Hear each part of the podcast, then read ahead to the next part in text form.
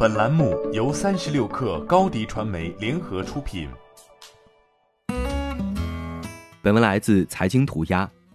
阿里巴巴最近退出了五矿电子商务有限公司的股东列表。之前，阿里巴巴旗下的投资实体持有公司百分之四十四的股份。天眼查数据显示，三月十二号，钢铁电商公司五矿电子商务有限公司发生多项工商变更。其中，杭州阿里创业投资有限公司不再担任公司股东。二零一五年十一月二十八号，五矿发展发布公告表示，对子公司五矿电商予以增资，同时引入阿里创投以及五矿电商员工激励平台、北京海力云锤投资管理中心共同参与增资。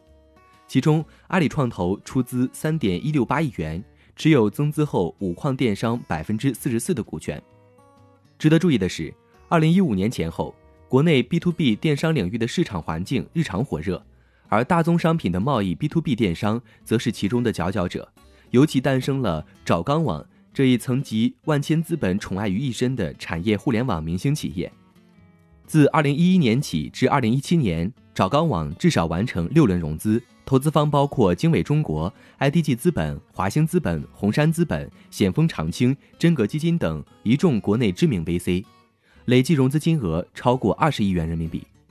二零一八年六月，找钢网正式向港交所递交招股文件，并于当年十二月通过港交所聆讯。二零一九年五月十号，找钢网却宣布，综合考量中外资本市场的变化以及自身发展战略等因素，决定主动终止港股上市工作。目前并没有上市音讯。二零一九年十二月三十号，国内化学品电商平台摩贝成功在纳斯达克挂牌上市。成为国内第一家登陆美股的工业互联网公司，摩贝的发行价为五点三八美元。尽管上市首日曾一度涨幅突破百分之百，但两个月之后，如今股价已大跌至一点六二美元。换言之，国内的 B to B 电商平台至今仍然没有得到资本市场的认可。欢迎添加小小客微信：xs 三六 kr。加入三十六氪粉丝群，高迪传媒为广大企业提供新媒体短视频代运营服务，商务合作请关注微信公众号高迪传媒。